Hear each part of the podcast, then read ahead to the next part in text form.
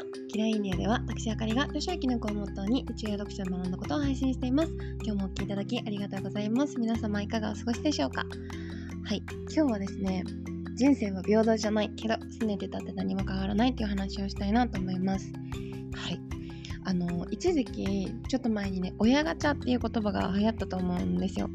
うん。ねあのー、まあ私はこの言葉を聞いてはっきり言ってまあ人生は平等じゃないよなって思います。言い切ります。そりゃそうだよ。スタートダッシュはみんな違うじゃない？私あの大学が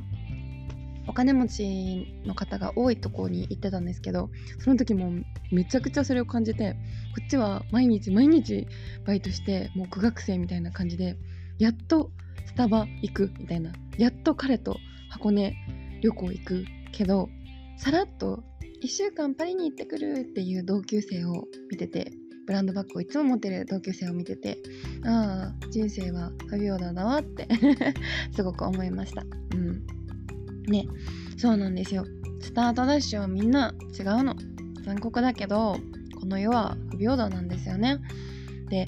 でもそれにいじけてても何もいいことないなと思っててあの子と私は違うからとかあの子は恵まれてるからって言ってることは簡単なんだけどそこにいるとあの自分が不幸になってくでしょ？だからそう言い訳をして拗ねてても何も変わんないからじゃあ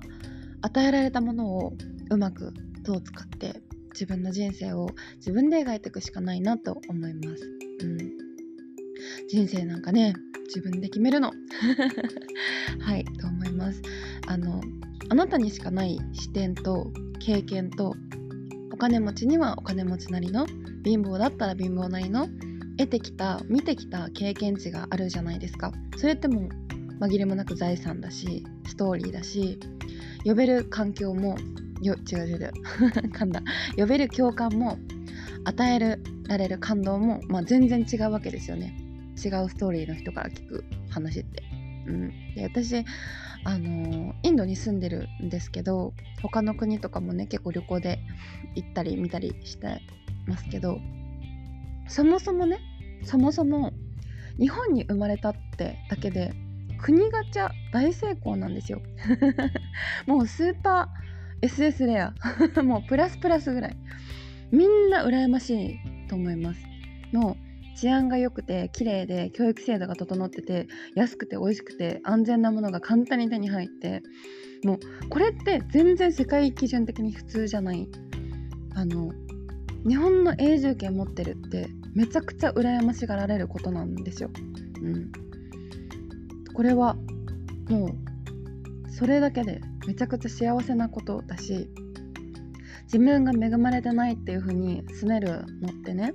子供の頃から物乞いしたりとかゴミ山で物資拾ったりしてなんとか生きている子供たちを見て言えないと思うんですよ絶対。うん、めっちゃね日本人ってだけで親切にされるし日本のパスポート持ってるだけで他の国の人たちと手続きのか入国の時の手続きの簡単さもそうだしジャパニーズって言った時の対応ってね全然違うんですよすごいの日本人って 日本人なだけでねめちゃくちゃギフトをもらってるのだから拗ねてないで前を向きたいよねっていう話でございました、うん、人生は自分で決めるものなので